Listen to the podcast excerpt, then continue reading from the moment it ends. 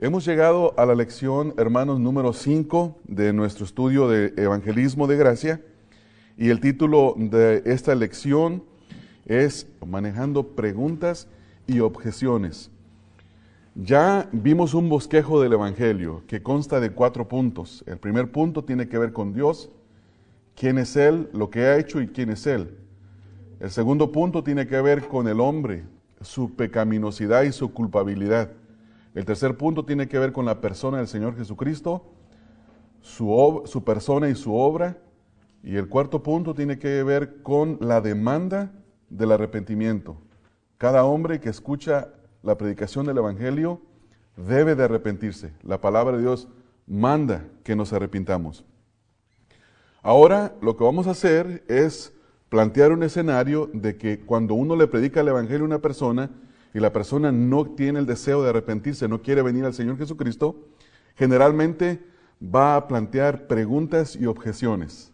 Siempre va a hacer preguntas y la mayoría de sus preguntas van a ser con el propósito de sacarse a la, necesidad de responder al Evangelio, no ser confrontado con el Evangelio, huir de su responsabilidad, buscar una manera de decirle a uno, bueno, no nosotros, sino el Evangelio, no, aunque ellos creen que nos lo dicen a nosotros, de poner excusas para cubrir su pecado. Entonces vamos a estar viendo cada una de ellas. Pero la primera cosa que nosotros debemos de recordar ahí en la letra A es que la autoridad está en las escrituras. Recuerde la autoridad de las escrituras. Siempre que respondemos una pregunta, debe de ser basada en las escrituras, no en nuestras opiniones. Porque en el momento que nosotros expresemos nuestra, nuestra opinión a una persona, la, la otra persona nos va a dar su opinión y vamos a caer en el punto de que tu opinión contra mi opinión, todos tenemos diferente opinión, lo que para ti es bueno, para ti es bueno y posiblemente no sea bueno para mí, pero para mí puede ser esto bueno y para ti no. ¿Me entienden? Ese argumento de falacias, de argumentos que solo tienen el propósito de huir de la verdad. Eh, segunda de Timoteo 3:16 dice que toda la escritura es inspirada por Dios. Esa es la primera cosa donde nosotros ponemos nuestro fundamento. La palabra de Dios es inspirada por Dios, no tiene procedencia humana, porque todos los hombres somos pecadores y pecamos y tenemos errores, pero la palabra de Dios es sin error, no es adulterada, es suficiente, es completa, es autoritativa y entonces, toda la escritura es inspirada por Dios y es útil. Es útil la escritura. No hay una porción de la palabra de Dios que no tenga provecho, que no tenga propósito, que no traiga fruto, que no sea algo que uno puede decir, bueno, esa porción no nos sirve para el día de hoy. La palabra de Dios siempre es suficiente y la palabra de Dios no es afectada por los tiempos. La tecnología que se utilizaba hace 5 o 6 años ya no es buena para el día de hoy. Hoy hay tecnología nueva y todo está avanzando siempre y cambiando. La palabra de Dios siempre va a afectar, no importa cómo los tiempos cambien, la palabra de Dios seguirá siendo la misma y no perderá su eficacia. Es útil, lo dice que es útil para enseñar, para redarguir, para corregir, para instruir en justicia. Entonces, la primera cosa que la utilizamos es que si hay una persona que quiere aprender, la enseñanza está ¿dónde? En la escritura, porque dice es útil para enseñar. Si hay una persona que está contradiciendo, pero que no es todavía tan necio como el que dice no existe Dios, hay que redarguirle, hay que decirle, mira, esto que tú estás haciendo no es correcto, arrepiéntete. Si la persona necesita ser corregida, que dijo algo en contra de la verdad, se le corrige con escritura. Si la persona tiene el deseo de arrepentirse, se le instruye cómo arrepentirse. Entonces, la palabra de Dios siempre la vamos a utilizar para cualquier pregunta, para cualquier objeción. Esto nos hace pensar en dos cosas. La primera es que si nosotros queremos hacer la voluntad del Señor y edificar la vida de las personas, tenemos que comenzar a conocer más la escritura. Y la única manera de conocer más la escritura es leyendo. Hay que leer la palabra de Dios. Hay que leerla y hay que llegar a entenderla. Hermanos, y esto es una tarea de toda la vida. Nadie llega a un punto en el que dice, yo lo entiendo todo, lo conozco todo, me siento junto a cualquier predicador a escucharlo, ya no tengo nada nuevo que escuchar. Eso que él va a decir, no, yo ya lo sé. No, hermanos, ustedes no tienen idea. Cuando nosotros estudiamos el libro de Gálatas por primera vez, aquí lo hemos estudiado dos veces en esta congregación, ya eh, a través de los años, y cuando llegamos a entender cuál es el propósito de la ley, a mí se me abrieron los ojos de una manera tremenda. La segunda vez que lo estudiamos, se me abrieron más en cuanto al tema. Ahora que estoy estudiando sobre la ley, se me han abierto mucho más, hermanos. Estoy entendiendo con más claridad que nunca tuvo Dios el propósito con la ley de salvar a nadie. Es cada día más amplio, es cada día más entendible, es cada día más claro. Y va a seguir siendo cada día mucho más claro. Entonces, eso, esa es la importancia. Ahora, en la letra B, ustedes tienen que, que evaluar la pregunta. el punto es este. Si usted está hablando a una persona del arrepentimiento y del perdón de pecados, y la persona le dice, oye, ¿tú crees que los ovnis existen? ¿La Biblia habla acerca de los ovnis, de los extraterrestres? Hay que valorar esa pregunta y hay que entender que esa pregunta tiene el objetivo de desviarnos del tema. Entonces, lo que uno tiene que hacer es respetar a la persona y amablemente responder, mira, vamos a tratar ese asunto y luego tocamos aquel si nos queda tiempo. Y hay que aprender a, este, a, a, desviar las preguntas que no sirven, desviarlas a un lado y enfocarnos en el punto, porque Satanás siempre buscará cómo distraer, distraernos del punto que nosotros estamos tocando. Entonces hay que evaluar la pregunta. Letra C. No inventes la respuesta. A veces creemos que nosotros perdemos autoridad si no sabemos responder, pero es mucho mejor decirle a la persona, no sé la respuesta a tu pregunta, voy a investigar y luego nos volvemos a reunir y te doy la respuesta. Ahorita no lo sé. No sé la Pero lo que sí sé es que tienes que arrepentirte. Eh, el pastor John MacArthur era, invitado, era invitado muchas veces a un programa en la televisión que se llamaba Larry King, el show de Larry King. Yo no sé si ustedes alguna vez lo llegaron a ver. Sí, ¿verdad? Eh, eh, este hombre era un entrevistador. Creo yo, en mi opinión personal, que es el mejor entrevistador que existe. Está bien viejito ya. Es un hombre judío.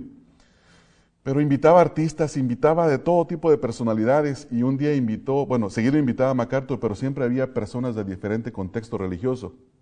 Y entre ellos estaba el pastor MacArthur. Y dice el pastor MacArthur que a veces tocaban temas Dice Eli, yo no sabía la respuesta del tema. Y dice, y mi respuesta siempre era, eso no lo sé, pero lo que sí sé es esto.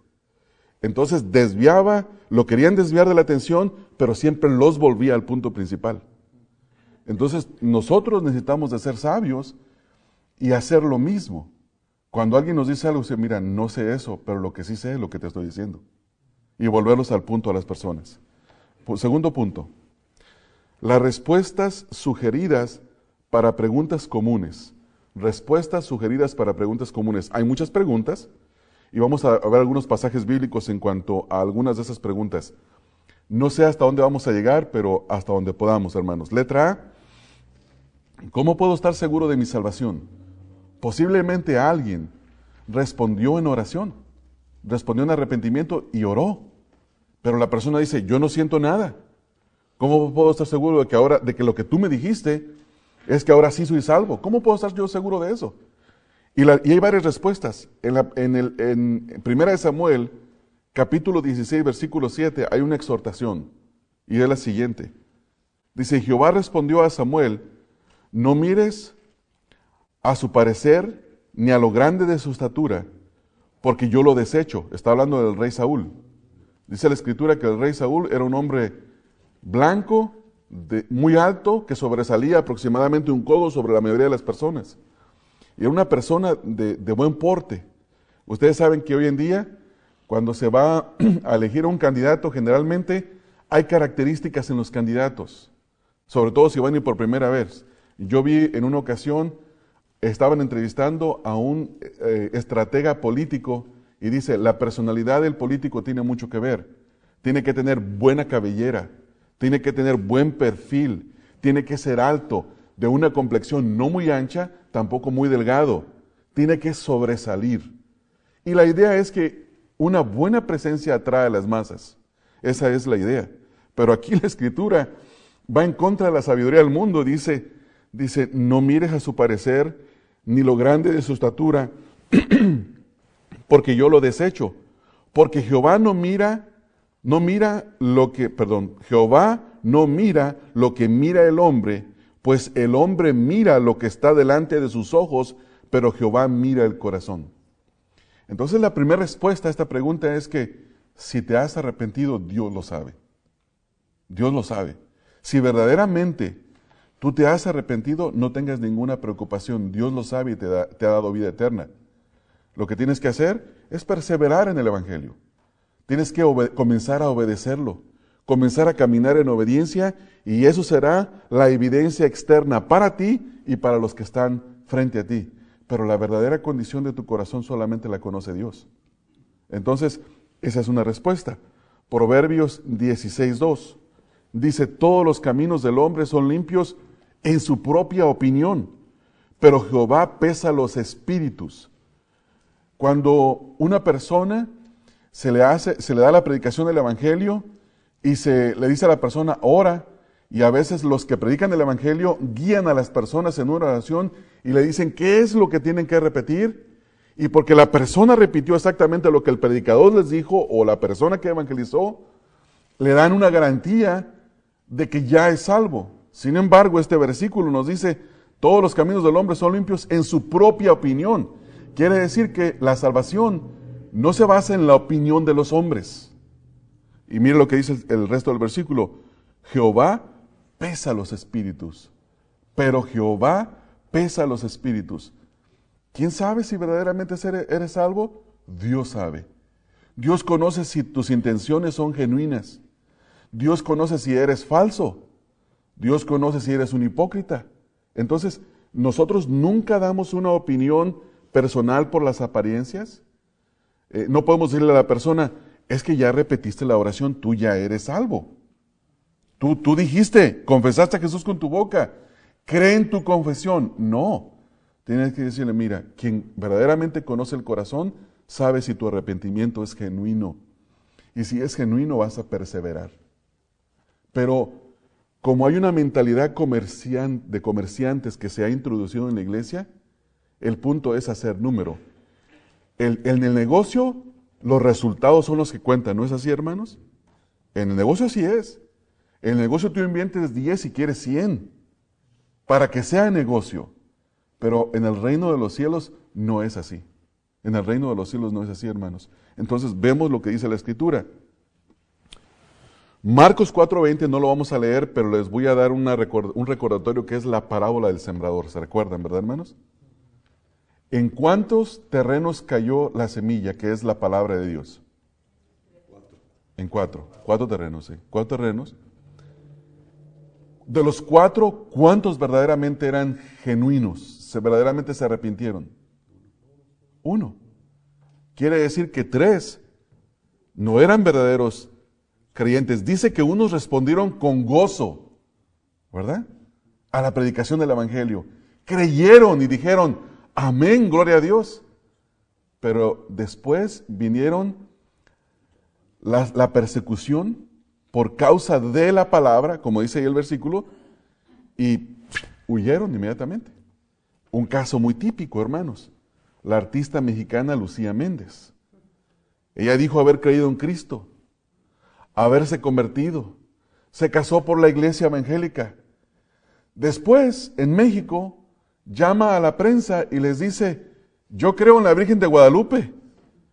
Empezó a recibir la persecución por causa del Evangelio y dijo, no, este no fue un negocio. Entonces, la gente, algunos cristianos ingenuos, decían, gloria a Dios, están convirtiendo los artistas. ¿Y tú cómo sabes? ¿Cómo sabes tú?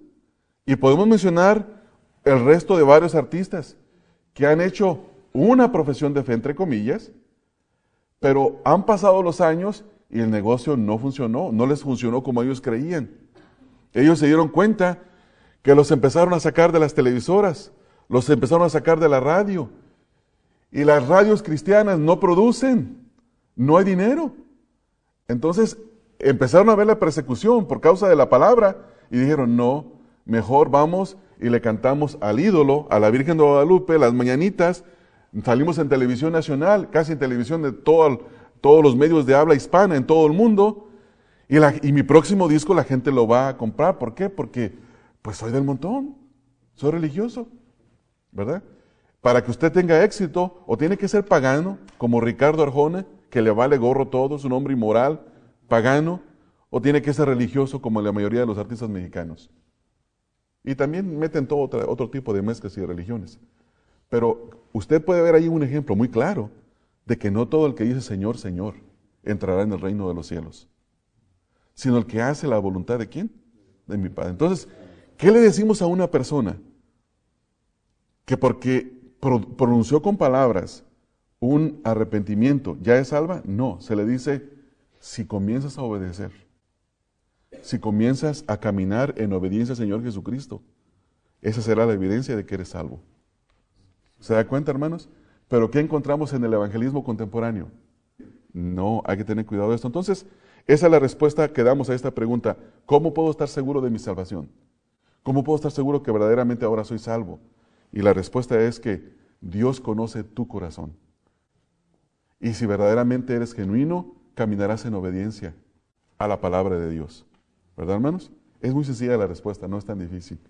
Simón también. Sí, hay tantos ejemplos en la escritura que podemos seguir. En la escritura. Sí, sí, en la escritura, muchos ejemplos.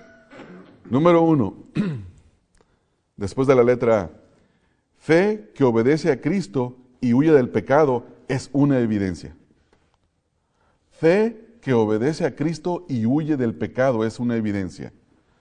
En primera de Juan, capítulo número 3, en el versículo número 23, vamos a buscarlo ahí, hermanos. Primera de Juan 3:23.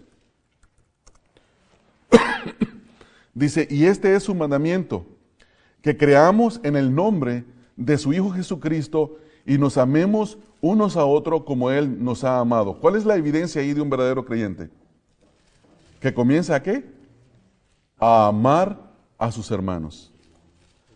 Va y se congrega en una congregación e inmediatamente siente que los de esa congregación son sus hermanos y los comienza a amar. Hermanos, ¿no fue esa la evidencia que usted experimentó cuando se convirtió? Si es que fue un verdadero convertido. La experimentó al principio y la tiene que seguir experimentando. Tiene que seguir obedeciendo al mandamiento de amar a los que están en la fe. ¿No es así? Entonces, esta es la primera evidencia. La segunda evidencia que nosotros encontramos ahí en las objeciones, en las evidencias, está en Primera de Tesalonicenses, capítulo número 2, el versículo número 13. Primera de Tesalonicenses 2.13. Dice, por lo cual también nosotros sin cesar damos gracias a Dios de que cuando recibiste la palabra de Dios que oíste de nosotros, escucha esto, la recibiste no como palabras de hombres, sino según es en verdad la palabra de Dios, la cual actúa en vosotros los creyentes. ¿Cuál es la otra evidencia? Que inmediatamente se compra una Biblia y quiere leerla, porque se dio cuenta que lo que le predicaron el, el Evangelio es la verdad y es palabra de Dios y quiere permanecer en el conocimiento de la palabra de Dios. Hermanos, ¿compraron Biblia ustedes cuando se convirtieron? Sí. Yo compré mi Biblia inmediatamente y no sabía comprar. Me encontré la más barata, pero era una Biblia Reina Valera 1909 que el lenguaje no lo entendía totalmente, porque yo que sabía, no sabía nada. Recuerdo haber ido la primera vez a una campaña que hicieron de evangelística y dijeron, abran sus Biblias en el, profeta Ageo. ¿Y cómo se escribe Ageo, hermanos? ¿Con H o sin H? Con H. Yo lo busqué sin H y no lo encontré. ¿Sabe qué hice? Al terminar, no lo encontré, hermano, lo busqué por toda la Biblia y dije, esta Biblia no es una buena Biblia, no tiene el profeta Geo. Me salí a los vendedores, estaban ahí en el estacionamiento y le dije, vengo a regresar la Biblia. Y dijeron, ¿no le gustó? Le dije, es que no tiene, le falta un libro. No puede ser. Sí, mire, búsquelo. ¿Cuál libro? El profeta Geo. Aquí está, mire. Oh, lleva H. Era ignorante, pero amaba la palabra de Dios, hermanos. amaba la palabra de Dios. Qué cosas. Vamos ahora a seguir leyendo. ah, en 1 Corintios 10:13. 1 Corintios 10:13.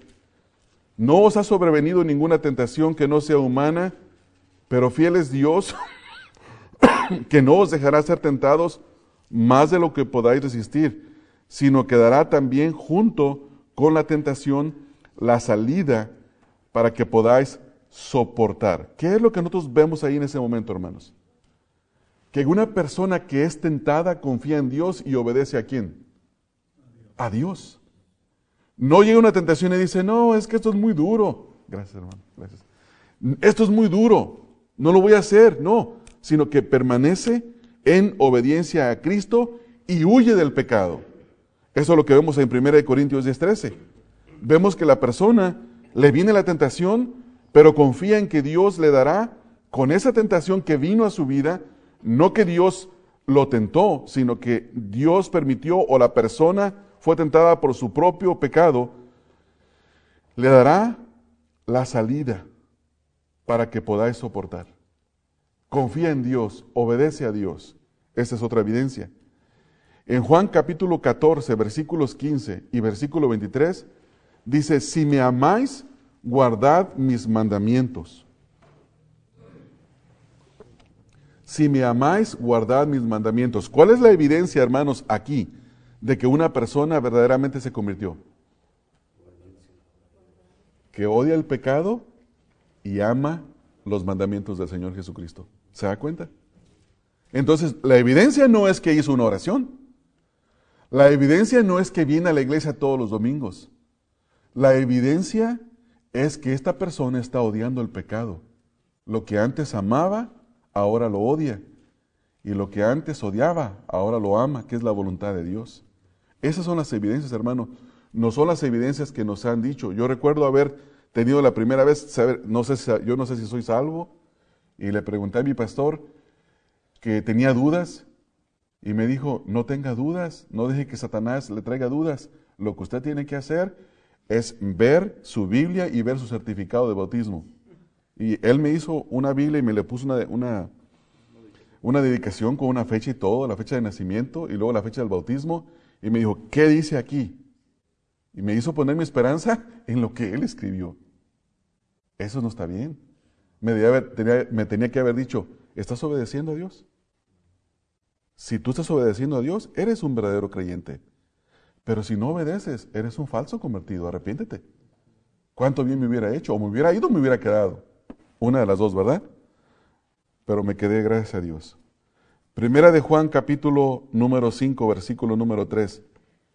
Y espero seguir quedándome, hermanos. Y oren por mí para que no, para que nunca deje de seguir al Señor Jesucristo. Amén, hermanos. ¿No pensaban escuchar eso de mí? ¿O pensaban que el pastor la tenía segura? no. ¿Cuál versículo les dije? ¿Primera de Juan qué, hermanos? 5.3. Sí. Ok. Primera de Juan, capítulo, déjenme ponerlo.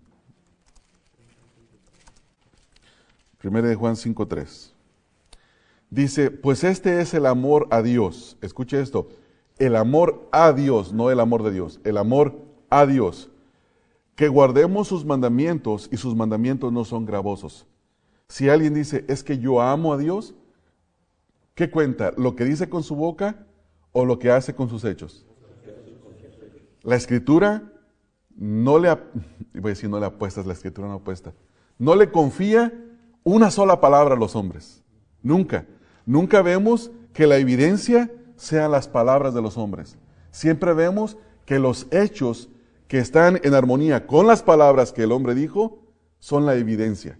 Entonces, es bueno decir, pero ese decir tiene que ir acompañado de la obediencia para que haga una buena armonía y no sea un acorde disonante. En la música, si usted quiere tocar un acorde en do, tiene que tocar do, mi, sol. Tan, acorde mayor. Tan, y suena muy bonito. Pero si usted, usted toca do, re y sol, suena disonante. Hay una disonancia muy fea. La música, buena música, es armoniosa.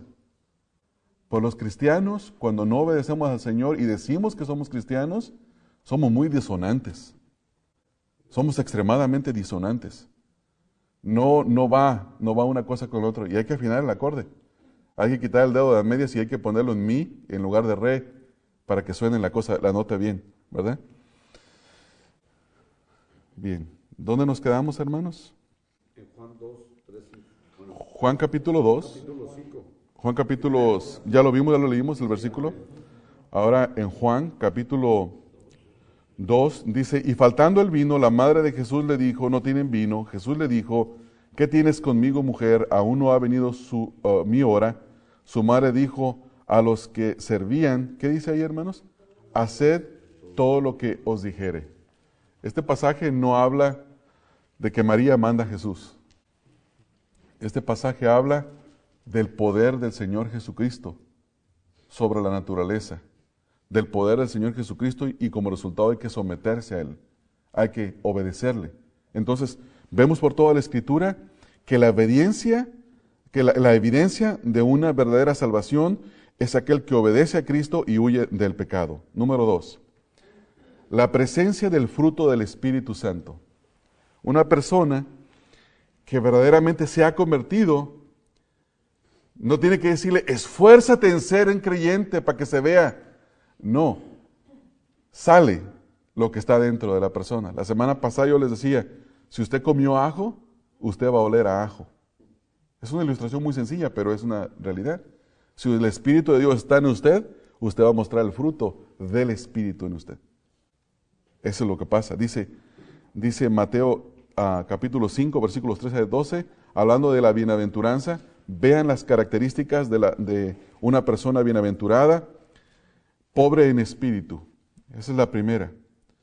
Bienaventurados los pobres en espíritu. ¿Quién es un pobre en espíritu? Una persona humilde, que es humilde para con Dios, humilde para con los hombres. Versículo 4, bienaventurados los que lloran. Una persona que llora es aquella que se lamenta por su pecado.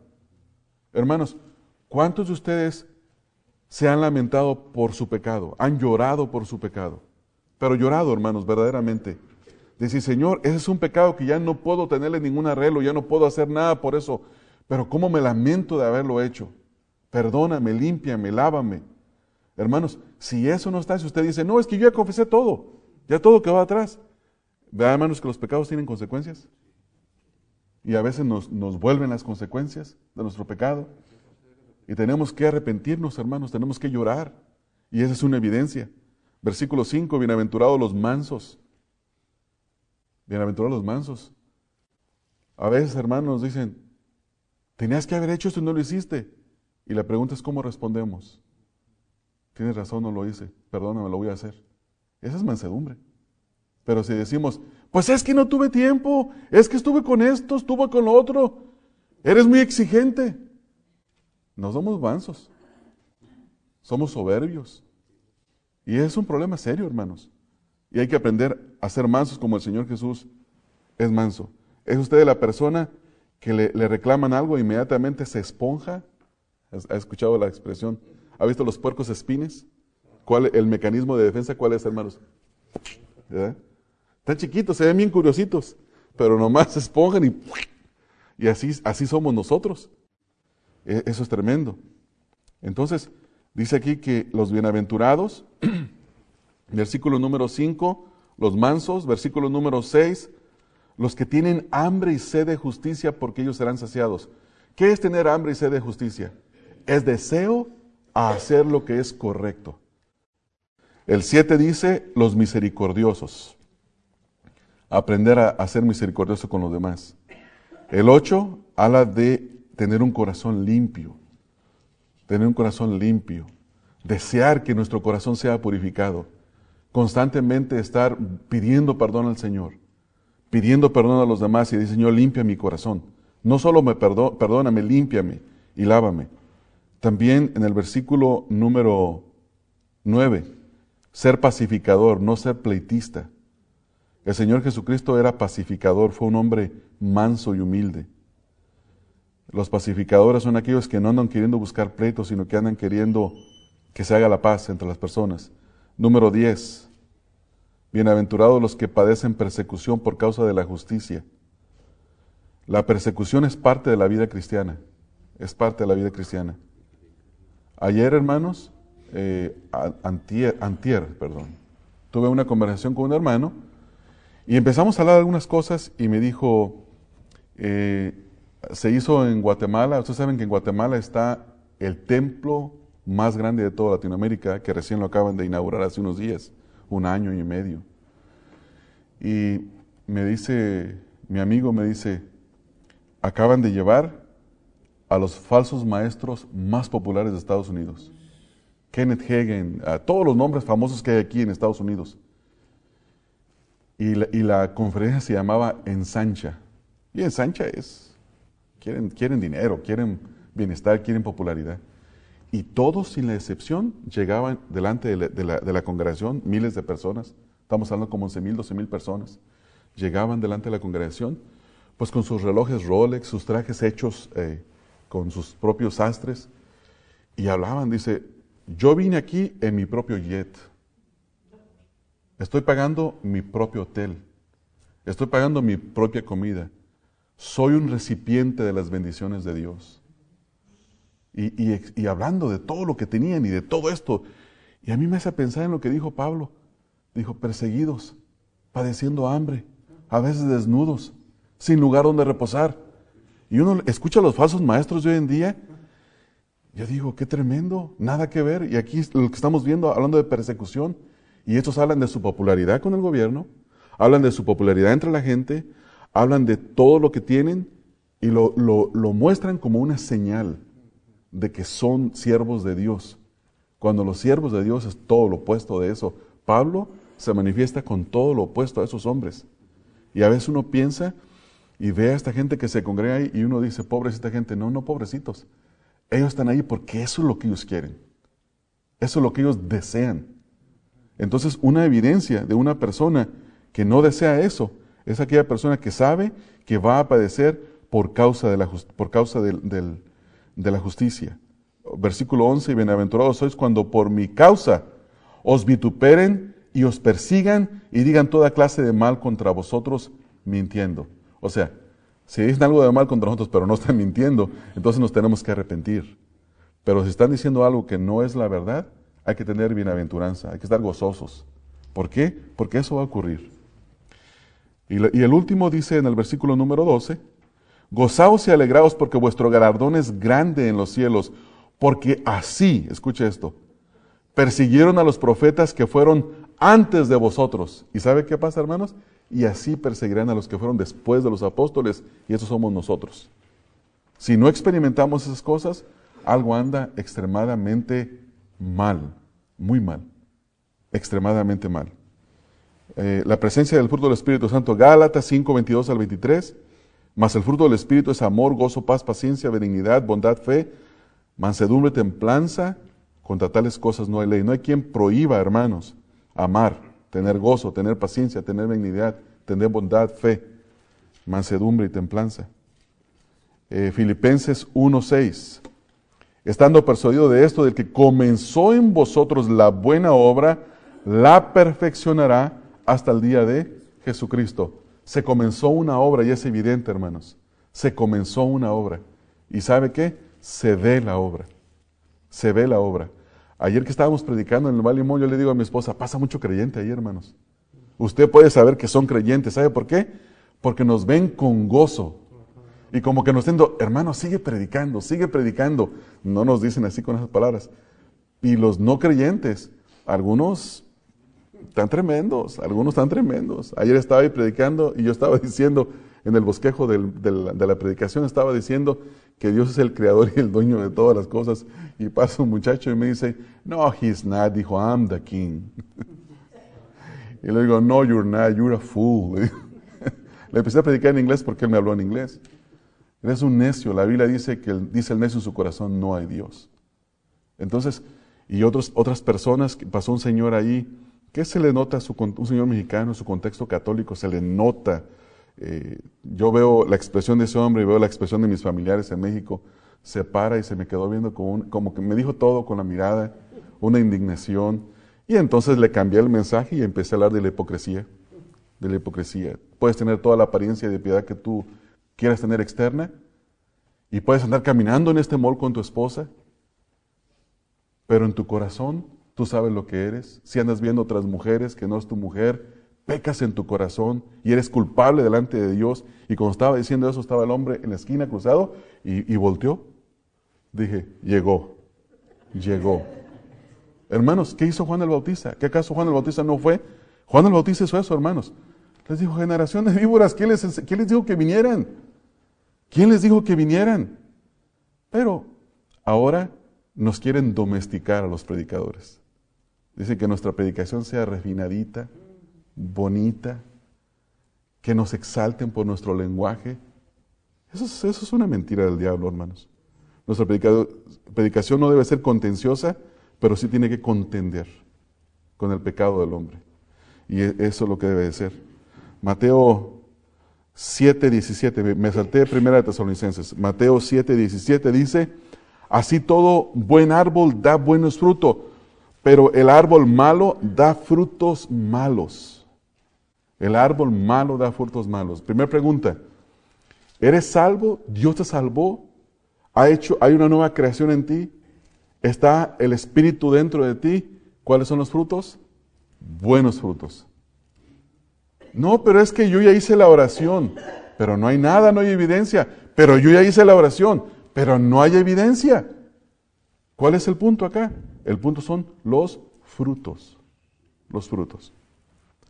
Tito 3, 5 al 7. Y terminamos con este versículo.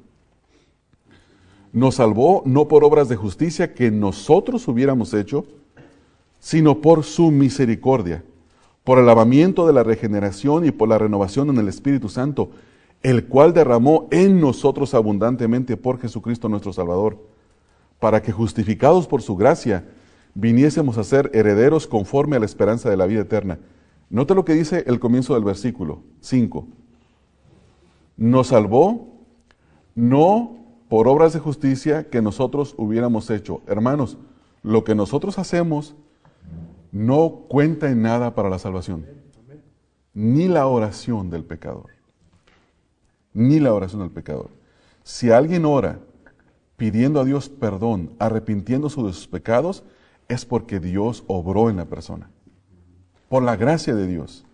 Respondemos por la gracia de Dios, no porque nosotros seamos buenos y respondamos al Evangelio, sino que respondemos por lo que Dios hace en nosotros. Conclusión, vimos dos puntos. Punto, el punto no está bien cortito. Manejando las objeciones. ¿Cuál es nuestra base para responder a todas las preguntas? La escritura. Mm, letra B. Hay que evaluar todas las preguntas porque hay preguntas que tienen el propósito de desviarnos de nuestro objetivo. ¿Cómo respondemos? Eh, si te parece, después volvemos a ese punto. Quiero enfocarnos en lo que estamos hablando. Eh, no invente la respuesta. Si no sabe, la respuesta es no se acerca de ese punto, pero lo que sí sé es esto, lo que te estoy diciendo. Esto sí lo sé. Vamos a enfocarnos en esto. Número dos, respuestas sugeridas para preguntas comunes. La pregunta es, ¿cómo puedo estar seguro de mi salvación? Y vimos las evidencias de que el punto está en el corazón, no en el externo, y que una evidencia es la obediencia a Cristo y el huir del pecado. Otra es la presencia del fruto del Espíritu Santo en nuestras vidas. Y ahí nos quedamos. La siguiente semana comenzamos en el número 3 para ver las demás evidencias. Ah, avanzamos muy poco, pero espero que entendamos bastante, hermanos. Vamos a orar, hermanos.